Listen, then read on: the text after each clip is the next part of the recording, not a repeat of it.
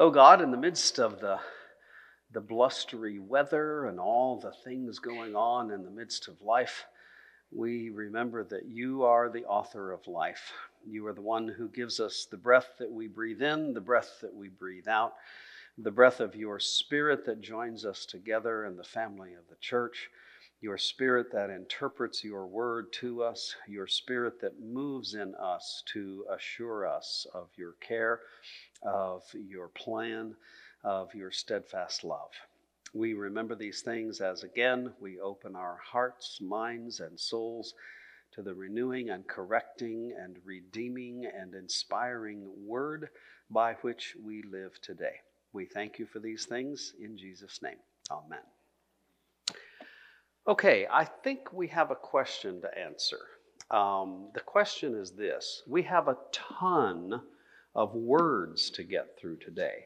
Lots of text, long involved stories. And normally I read all the text and we talk about it. We can do that today, or I can very quickly try to summarize the text. But one of the important questions is Have you all had a chance to read these chapters before coming here? Now, I realize that's admitting to the pastor, maybe you didn't. Y'all feel pretty familiar with the text? I'm, I'm, I'm, I'm seeing heads kind of going this way. Okay, that's, that's good. Well, then I'll, I'll try to kind of summarize this text as we go along. Otherwise, we'll spend a lot of time reading, which is not a bad thing. And it's important to have read this text. Uh, but um, yesterday's group really hadn't, hadn't read, so I read, and we, we didn't have a lot of conversation because it was just me. So, um, okay, that's great. That's great. Let's, um, let's dive into this then. Uh, we are in uh, chapter 29, 30, and 31 of Genesis. Um, but let's talk about the context of, of all this for just a moment, and then talk about some of the main themes that we're going to see in all of this text. Um, Jacob, of course, has left his homeland uh, under the very uh, stressful circumstances of um, having swindled his father and brother, uh, and, and, that has created some tension in the relationship. Jacob has started traveling north and, uh, and has been, in a sense, wandering in the desert, if you will. Uh, and last week we saw how when he bedded down for the night in a place that was no place and had to use a rock for a pillow, uh, that God appeared in the form of angels coming down and going up a staircase into heaven. God's voice came to him and said, I'm still here, Jacob. You can't get away. Uh, not that Jacob was trying to get away from God, uh, but God reaffirmed the promise to Jacob. And now Jacob has continued on. So, in this next uh, series of stories that we're going to encounter, uh, we're going to see how Jacob finds a place to settle for a while um, in the land of Haran. So, um, there are a couple of major, what, what theologians will call inversions that occur in this story.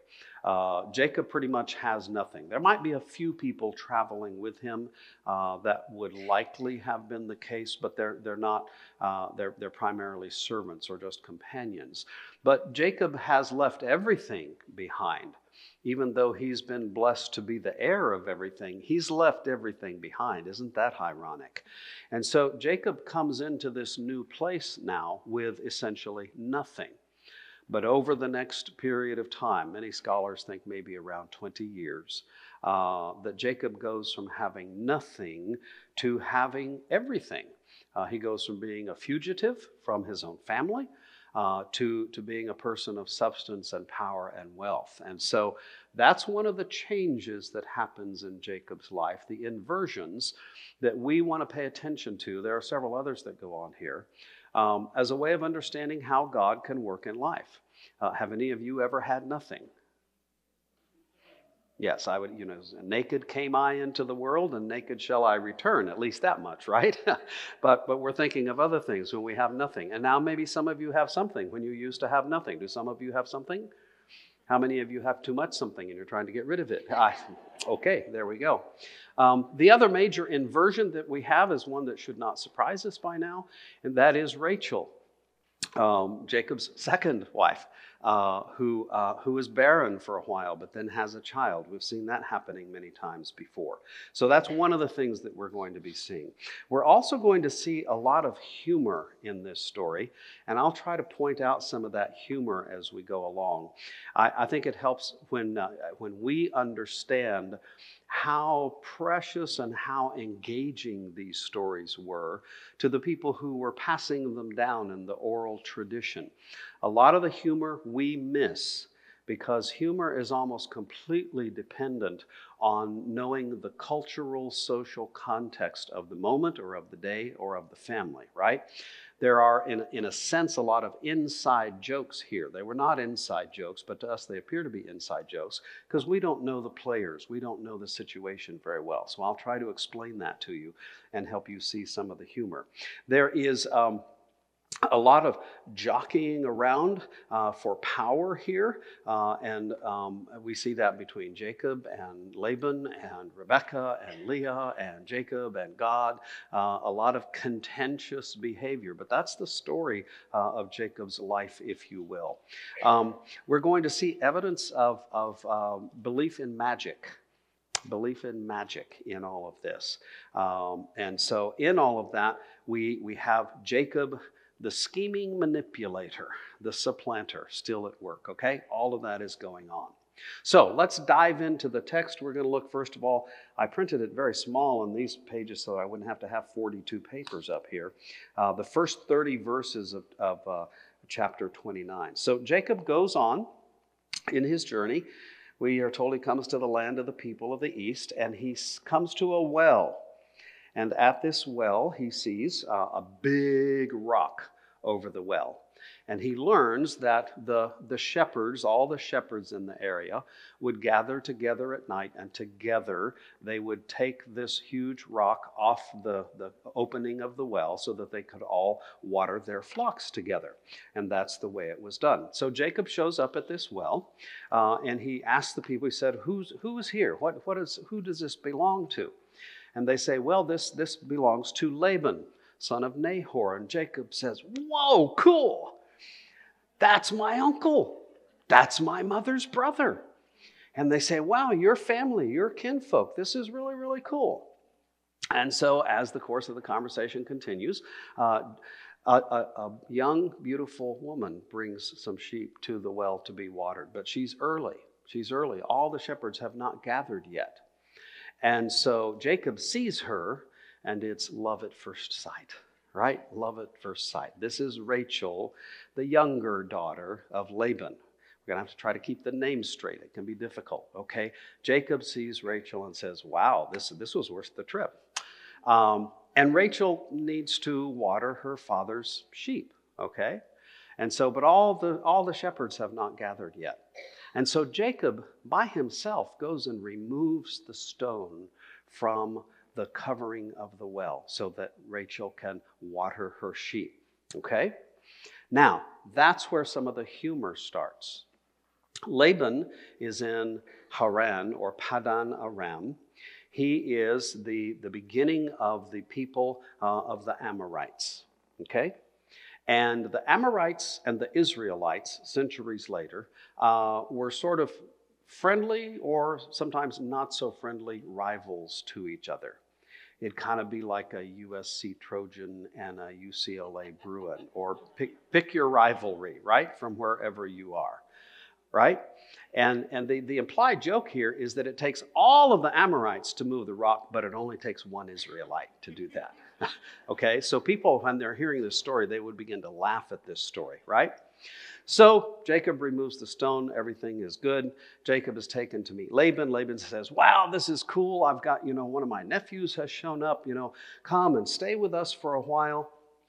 And, uh, and, and so then Jacob says to Laban, He says, I've seen your beautiful daughter Rachel. I'd like to work for you seven years so that you then can give Rachel to me. And Laban says, That'd be great. He says, I want to keep it all in the family. Now, I know you're saying, wait a minute, this is first cousins marrying each other. Okay, well, that's the way things were done then. It still is done that way in some places. So let's not worry about that little piece of the culture. That's just a normal thing here in this culture. So Jacob serves Laban for seven years, right? There is another daughter. There is another daughter, Leah. Leah. And so after Jacob has served the seven years, there's a wedding. Laban or, or Jacob gets drunk. Uh, he goes into the tent with his new bride, and they do what, what people are supposed to do on their first wedding night. Maybe that doesn't happen anymore. I don't know, but that's the way it was then. Um, and then Jacob wakes up in the morning and realizes it's Leah, it's the older daughter that he has been given. And so Jacob goes to Laban and says, What up, dude? What's going on here? And Laban says, You know, our custom is that you marry off the daughters in, in the, the order of their age, in the order of their birth. And here again, we meet that, that business of primogeniture. Primogeniture, right? We remember that Jacob, Jacob reversed the order of primogeniture by stealing the birthright from, uh, from Esau. But Laban has stuck with that, said, I couldn't give you my daughter Rachel. I had to give you my daughter Leah. And so Jacob, the great schemer, deceiver, has himself been out schemed and out deceived. That's going to be part of the story here, okay? And so um, Jacob has to take Leah, he already has taken Leah as his wife. By the way, Laban has given Leah her own servant, Zilpah, right? Zilpah. If I get any of these names mixed up, please correct me on that because it's confusing. Um, and so Jacob works for seven more years, for seven more years, so that he can get Rachel. And he does that. 14 years, at the end of 14 years, he has two wives. Laban has given to Rachel a woman servant as well, as well named Bilhah. Okay? So, in the midst of all of this, Jacob is being, being very, very patient, uh, very persistent, uh, but he's also kind of watching his back because his father in law, his uncle, is just like he is. right? Right? Okay, so that's the part of the story that we want to look at to start. Okay, that's the beginning of the story. What are the things that we learn from just this part of the story? What do we see here going on? Trickery, yes. Trickery and deceit. And we've already asked that question about Jacob's life, right? Especially about stealing the birthright. Can God work through our trickery and deceit? In spite of our trickery and deceit, right? If God can't do that, then we're all toast. we're all toast. And, and Jacob is a Jacob is a pretty sly guy. We're going to see some more stories, right? So God works through that. We also see here a couple of other big things. What else do we see? Jacob gets not one wife, but two wives. Why is that important? That's important because you remember the promise to Abraham? You are going to be the father of a great nation multitudes. In order to be a father of multitudes, you have to have men and women getting married and having babies. Jacob leaves his homeland and wanders around and finds a new place to settle for a while, and he finds a wife. That seems like the normal course of things for us, but it's not guaranteed, is it? Do you know anybody who's still looking for a spouse in the world? I do. Do you know people that don't ever find a spouse in the world? Do you know anybody who sent away to order a mail order bride? Right? Right?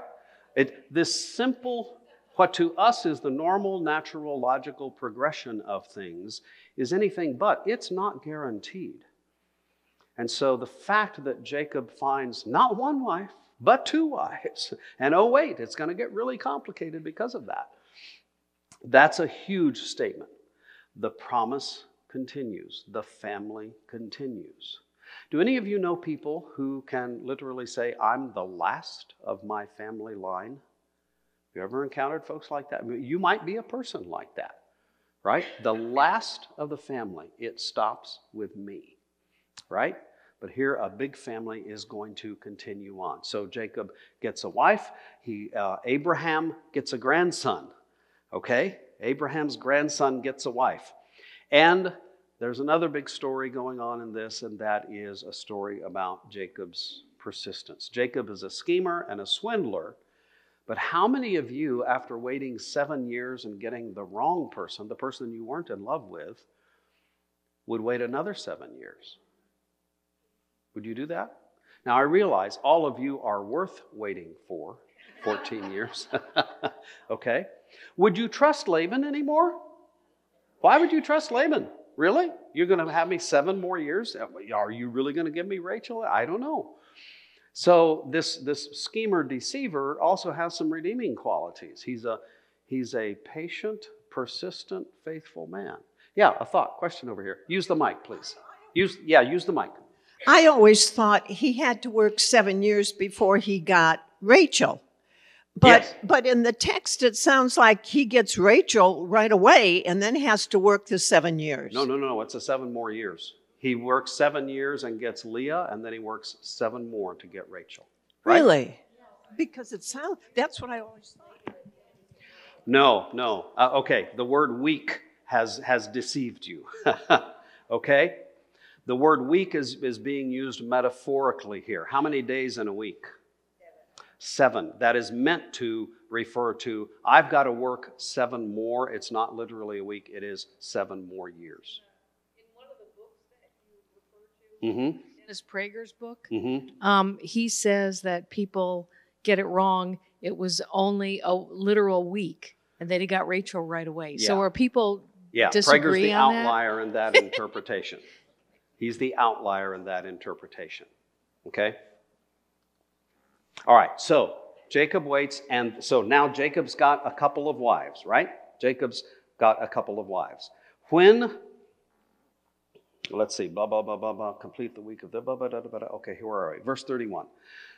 Um, yeah, 31, chapter 29. The Lord saw that Leah was unloved, and he opened her womb, but Rachel was barren. Okay, now we're going to talk about Leah is unloved, right? But God blesses the unloved one. Isn't that interesting? How many of you have ever felt unloved? Of course, we've all felt that way, right? Uh, Leah was, was not the favored wife, right? You can create all kinds of potential scenarios in this. The scenario that, that maybe after that first night, uh, Jacob and Leah never did anything to have babies. Maybe there's a little miracle being implied there. We don't know. Nothing is described in that for sure. But the unloved one is blessed by God. Where do babies come from? This isn't a trick question. babies come as a gift from God. Now, we think we know where babies come from, and we know a lot. But at the end of the day, everything that we do to have babies doesn't guarantee a baby, does it? Some of you know that in personal experience. We all know that in the experience of others whom we love, right? Whom we love. And so at the end of the day, even today, don't we have to say that we are not in 100% control of the business of making a baby? God is in control of that, right? So Leah has a baby. She has actually several babies. Notice what Leah says. She her first baby is named Reuben, the oldest, right? The oldest in my no, he that was Ed. Reuben was next. Never mind. So what does what does Leah say? The Lord has looked on my affliction. Surely now my husband will love me, because I've given him a child. The purpose of women then was to have babies. You can argue with that, you can dislike that, you can try to hide that fact, but this is history. This is the way it was. So, not only does she have one baby, she has Reuben, right? And then she has Simeon. The Lord has heard that I'm sated, hated, so I'm going to name him Simeon, right? And then she has Levi because he's born three sons, right? And then she's going to praise the Lord. She has Judah. Judah. Leah has four sons. Okay, she is blessed by God. Now, Rachel, Rachel sees that she has had no children for Jacob. So Rachel comes up with a plan. You know what the plan is. Hi, I have my, my, my servant here, Bilhah. This is just like uh, Ishmael and Hagar, right? Same story. I've got Bilhah here, right? Bilhah is, is mine, so whatever happens with Bilhah is mine. So, Jacob, you and Bilhah go about the business of baking babies, okay? So that happens, right? And Bilhah bears a son, right? She names him Dan. And then they have a second son. They name him Naphtali, okay? So now Jacob is starting to get children through Rachel, sort of. Okay? And now Leah's upset about that. Okay? Can you imagine that? The two women are competing with each other, right? Okay? So Leah says, Fine, you took Bilhah, I'm going to give you Zilpah. Isn't this interesting? We ought, to, we ought to do a TV show with this, right? Okay, so Zilpah has a son, and he's they name him Good Fortune. She names him Gad. And then a second son. She's happy. She names him Asher.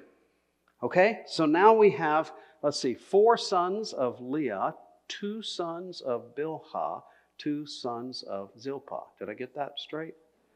We need somebody to do a, it'd be too complicated, even sketched out on paper. Organizational chart, yeah, an org chart, okay? So now Jacob is starting to get sons, right? The, the promise continues, except when we talk about the history of Israel, this what we call the patriarchal history. What are the names that we mention? Abraham, Isaac, Jacob, and Joseph. We don't have Joseph yet. Okay? That's going to come. That's going to come. So, let's keep on with the story. Um, in the days of wheat harvest, this is verse 14, Reuben goes, the oldest son, and he finds mandrakes in the field. And takes them to his mother, to Leah. That's the right thing to do. Rachel says to Leah, I would like to have some of your son's mandrakes. And Leah doesn't want to give them to her, right? So Leah basically sells them to, to Rachel. Rachel says, Well, um, I'll tell you what, I'll give you Jacob for tonight. I don't know if that was a good deal or not, but that's what it was. I'm going to give you Jacob because Jacob loves Rachel. Jacob doesn't love Leah, right? I'm going to give you Jacob tonight in exchange for these mandrakes. And she says, Okay. So Leah goes into him, says, You know, I sold you some mandrakes.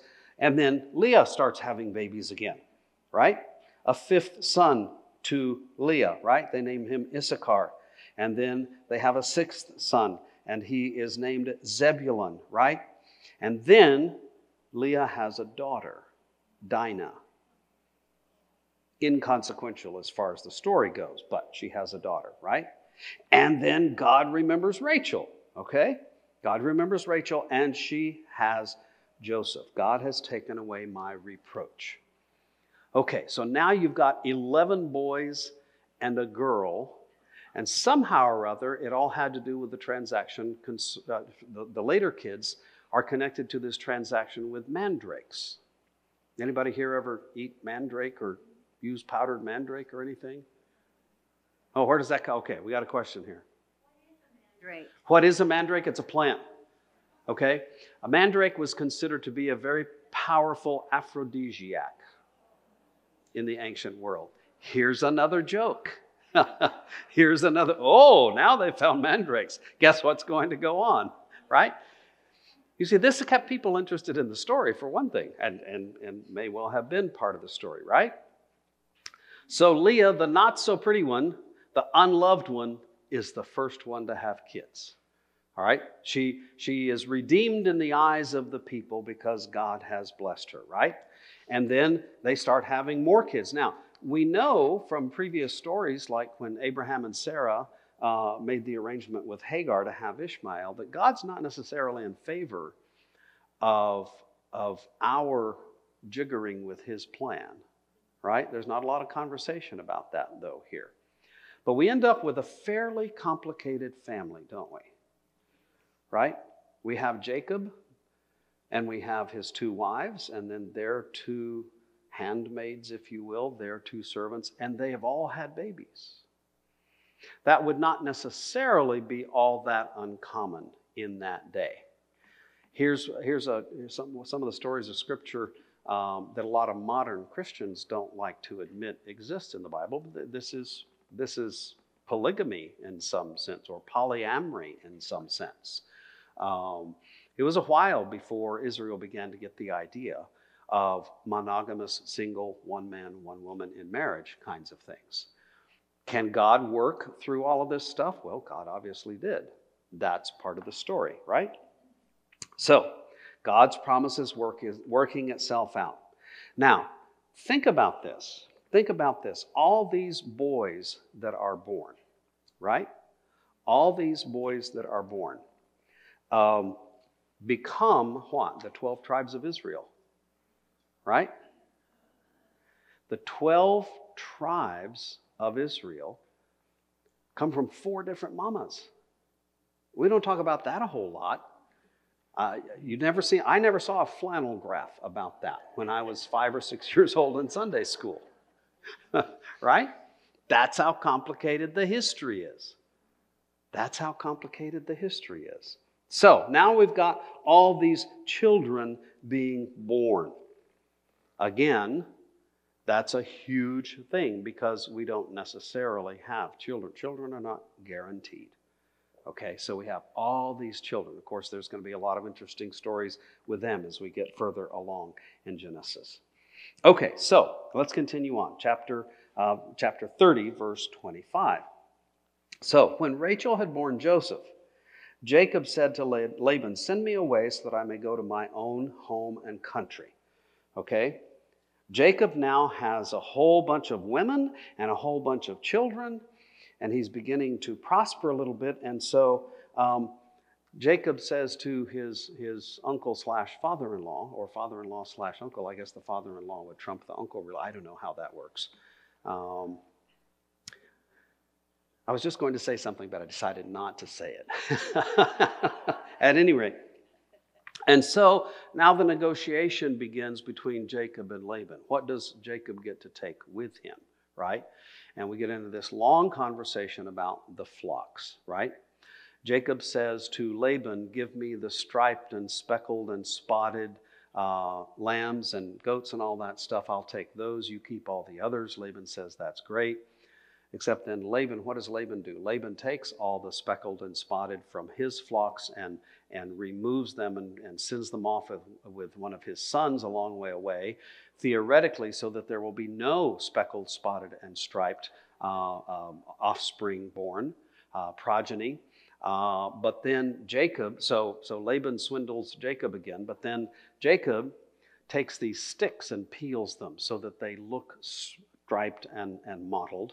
And the belief, apparently, in that time was that uh, when animals were mating, if they saw something that was striped or mottled, they would produce that kind of offspring. And that's what happened. And that's what happened. Okay, that, that's the story. That's the story. And so Jacob outswindles Laban at this point, right? Right?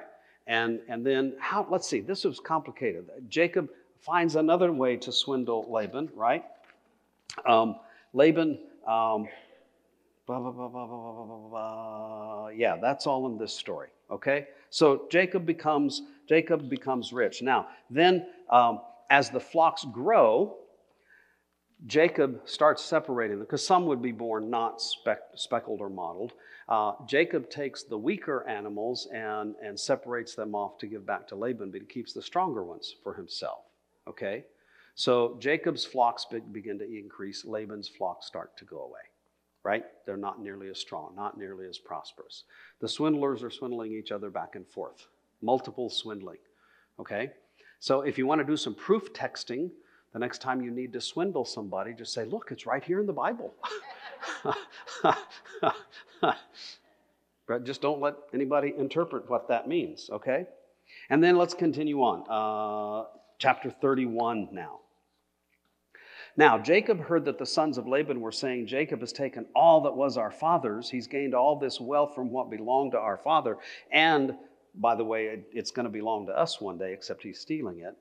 And Jacob sees that that Laban was beginning to, to suspect him, right? And so Jacob begins to create a plan to leave. to leave without Laban knowing about it, right? And so um, he says to, he, he brings his two wives to talk to him. Uh, and, and he says, um, I am going to, um, it, I'm going to leave. It's time to go. And um, Leah and Rachel then um, say back to Jacob, they say, Well, they're in favor of this plan, even though sometimes when a couple gets married, the, the daughter does not want to leave her family. Have you ever heard that story before? Okay, that's what we would expect is that the daughter would not want, the daughters would not want to leave their family. But what do they say to Jacob? They say to Jacob, Well, clearly you've, you've got the upper hand over our dad, and so our dad's not going to be very happy with us. And so we'd better go with you. That's ultimately what they say. We'd better go with you. So a plan is hatched. A plan is hatched. And uh, while Laban is with his other sons a few days away tending the flocks, Jacob packs up everything, right? His wives, their concubines, all of his children, uh, and leaves. In the midst of that process, Rachel does something interesting. Rachel goes into her father's tent and steals the family gods. Okay, let's talk about that a little bit. What is that about? What is she doing? She's stealing her father's power. Exactly. So now Laban's family, Laban's family are still, we would, we would call them pagans, right? They have all these gods. It's Jacob's family that is beginning to believe that this God, Yahweh, the God of Abraham and Isaac, now, uh, now Jacob's God, that there maybe is only one God. You know, it still could be, I think, the case that in much of ancient Israel, this idea of there being one God took a while to settle in with the people. Okay? So Rachel goes in and, and steals the, the little statues of the different gods. Uh, they could be human looking figures, they could be animalistic kinds of figures. Um, think back to the golden calf, right? Moses in the Exodus, something like that. She steals those gods. Why would Rachel do that? To steal her dad's power? Maybe she wants to take the power of the family gods with her, right? Isn't that interesting? We, we don't have any evidence about what Rachel's belief was at this point. Okay, so, so they leave. They leave. And Laban finds out they've left and he comes after them, right? He comes after them. And this goes on with verse 25. I hope I'm not leaving details out of the story. Okay, so Laban and his and his posse overtake Jacob uh, and his family, and Laban says, What have you done? I knew you were getting ready to leave, right? But you left without saying goodbye. You left without my being able to give a blessing to my family, right? You kind of feel for Laban in that, right? I, I want to kiss my daughters goodbye. I want to kiss my grandchildren goodbye. Uh, but, but you have changed all that, right?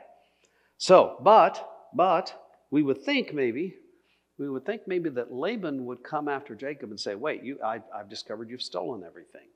But God has come to Laban and said, Don't touch Jacob. God has protected Jacob in this. You see, all these different stories of God taking care of Jacob. Okay? And by the way, and by the way, uh, Laban discovers um, that his gods have been stolen. And so Jacob says, I don't know anything about it. Search, find the gods. Jacob doesn't think that the gods are there. Rachel has them, okay? Apparently, Rachel's the only one that, that knows that, that they're there. She's the one that's got them. And what does Rachel do?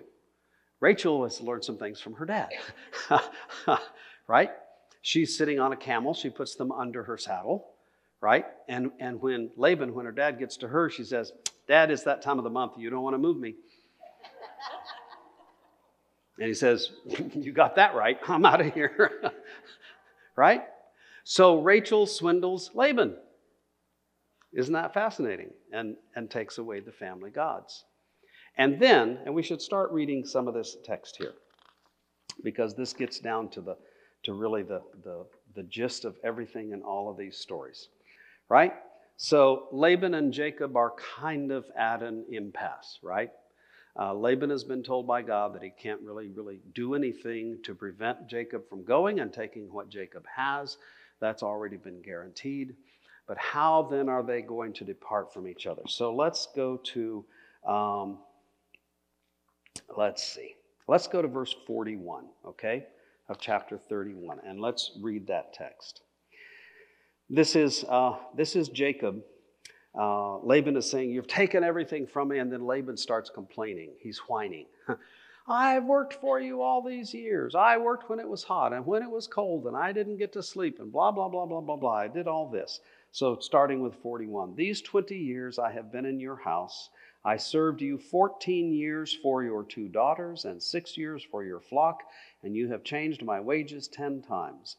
If the God of my father, the God of Abraham and the fear of Isaac, had not been on my side, surely now you would have sent me away empty handed. God saw my affliction and the labor of my hands and rebuked you last night. Then Laban answered and said to Jacob, The daughters are my daughters, the children are my children, the flocks are my flocks, and all that you see is mine. But what can I do today about these daughters of mine or about their children whom they have borne? Come now, let us make a covenant, you and I, and let it be a witness between you and me. So Jacob took a stone and set it up as a pillar. And Jacob said to his kinfolk, Gather stones. And they took stones and made a heap, and they ate there by the heap. Laban called it Jegar Sahadutha, but Jacob called it Galeed. Laban said, This heap is a witness between you and me today. Therefore he called it Galeed, and the pillar Mizpah. For he said, The Lord watch between you and me when we are absent one from the other. If you ill treat my daughters, or if you take wives in addition to my daughters, though no one else is with us, remember that God is witness between you and me. Then Laban said to Jacob, See this heap and see the pillar which I have set between you and me.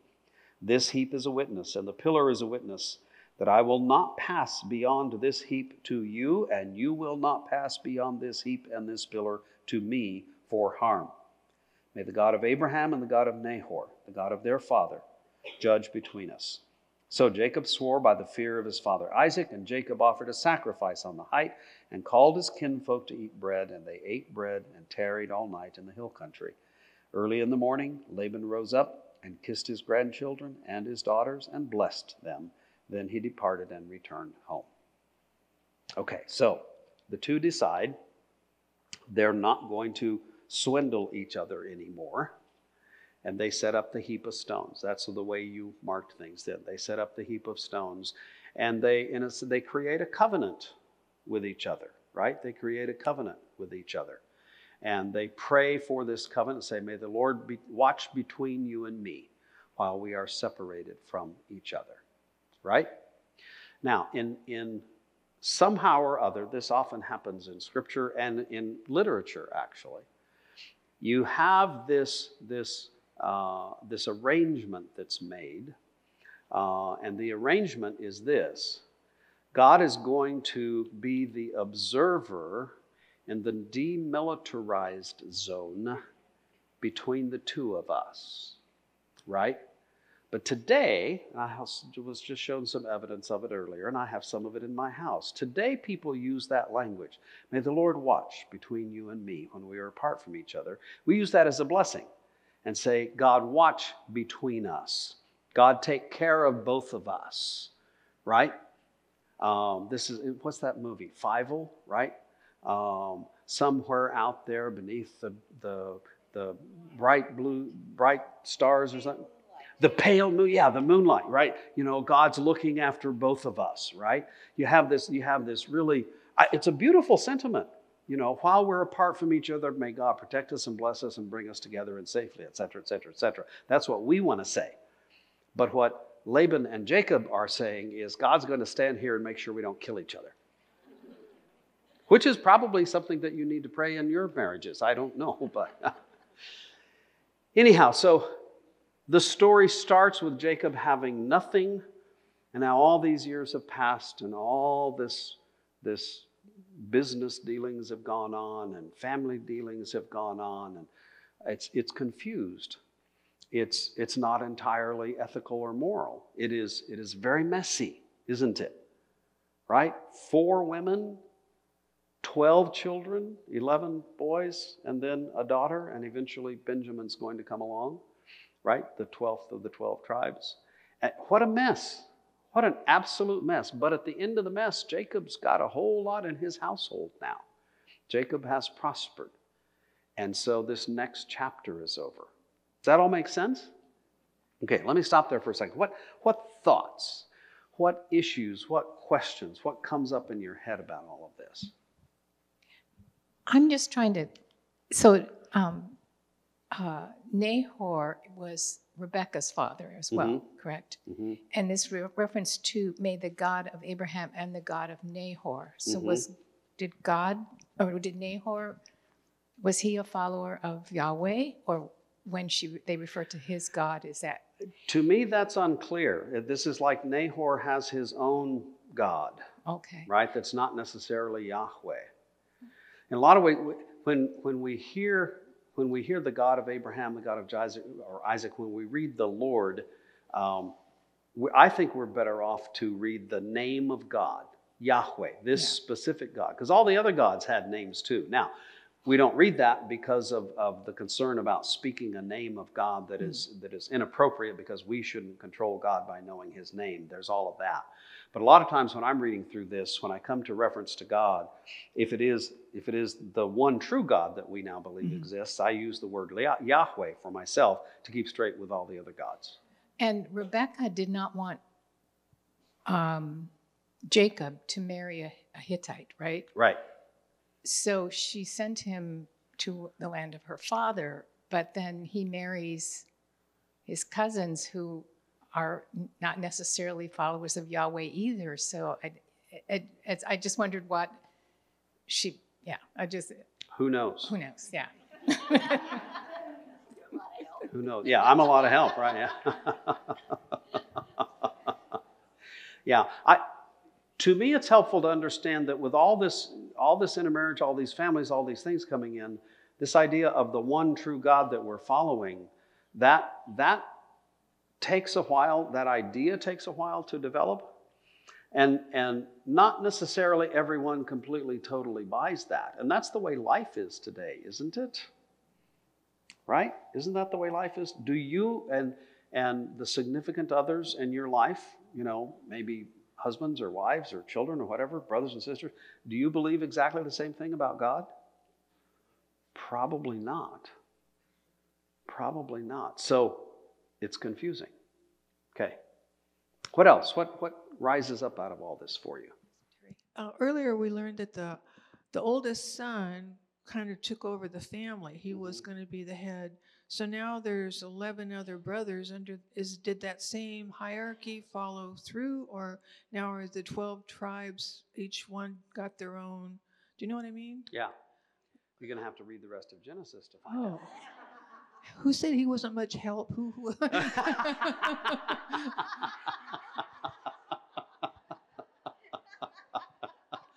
Well, how does the story go, right? The story goes, the, they go away, the 12 tribes, the, the, the, the families of the, of the 12 brothers uh, are doing great, except they hate Joseph because Jacob loves Joseph. And so they try to do away with Joseph, and Joseph ends up in Egypt, and then they have to come to Egypt, and Joseph saves their bacon. And it's through Joseph's line, not the first brother, but the 11th. Right? Well, no, who's, but yeah, Joseph is, and then, and then Benjamin, right? And so there again, the whole birth order thing is messed up. God does not always use our systems. Well, just like Jacob was the second one. Just like Jacob was the second one. Just like later on, as we read the genealogies of the people of God, we read that, that sometimes there's pagans involved, sometimes there's women involved. Things are wild and crazy, right? Okay. Yes, yeah. Way. Y'all need a whistle. Go.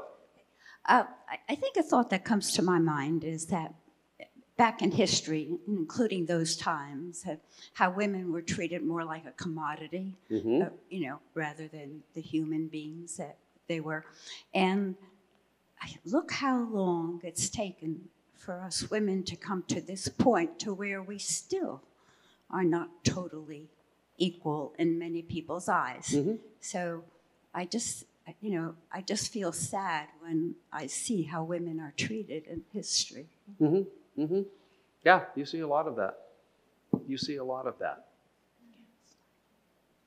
What else? That's a whole nother. We got Ruth here, and then then we got yeah yeah. Jacob really realized what he's going back to. He's going back home, but who is there? Right, right. Yeah, there's a new there's a new crisis. This, this is like this is like a, a multi-show serial sort of thing. You know, it's going to take us a whole a whole bunch of episodes to get the whole story in, right? And and what it a story is basically this: there's a conflict, there's a problem, there's an issue. We work on it, it gets resolved. So now we're going to have a new problem, conflict, issue. It gets resolved, right? That's the way this story is going to, like all stories are. Yeah, exactly. Yeah, yeah. Pastor, um, I hope you understand me. This story for me is wonderful because Leah all time was crying for her husband, Mm-hmm. but her was wonderful woman in this history. Uh, Jacob loved to Raquel, yes. Mm-hmm. Yes. Joseph born the love Raquel and Jacob. Mm-hmm. Joseph was wonderful man for love. But Leah was wonderful life because her, from her come Jesus, Mm-hmm. from Judah, Mm-hmm. yes. Mm-hmm. And her was, when her died, her was with the parents, the history, Abraham, Sarah. She was wonderful woman for Mhm. me. Mm-hmm. I love you this history. I understand. Leah was uh, her his wife Jacob for God, from God. Raquel, I'm sorry, Rachel, no, no woman for Jacob. Yeah. And then this history is for uh, they are women que crying all time for her husband because they are suffering. No problem. Remember Leah. Leah was wonderful woman. Okay, her life was crying all time for Jacob, but her is in this moment with God, Mm-hmm. with Abraham, Sarah, y próximamente for everybody too. Mm-hmm. Yeah. Mhm. That, that gives us a perspective on on all of this history, all of the all of the good stuff in it, all of the bad stuff in it, all of the pain and suffering and misery, all of the joy, everything that goes on in that. Somehow or other, God uses all that and makes it move forward towards God's plan. So we look back at, at, at the things that we would want to change about the situation. And, and we look at things that we would change in our situation today, would we not? Are there some things in the world you'd want to change today? Of course. Uh, but beyond that, deeper than that, is the idea that, that God is making his history move forward. Not the history of God, the history of us that God is in charge of is making it move forward to a point where God wants to take it, right? And so I hope that working through these stories, at least for me, it does this, it gives me a deep appreciation for the, the weirdness and craziness and hardness of lives that we live and for the people that live them, because all the people that have come before me have lived those kinds of lives. And it helps carry us through all of that. Not that we don't try to change all that stuff. That's part of the story too. I mean, that's what God is doing in this history, is trying to bring us to the point where we get it all straight, where we get it all right. But it depends on God doing that. Okay. And in order to be straight and right and just, we have to stop talking now. Let's pray. God, thank you so much for being with us, for teaching us. Help us to find answers to the questions that we have. Help us to find new questions that we haven't even understood as questions yet. Help us to be faithful to you and to each other in Jesus. Amen. God bless.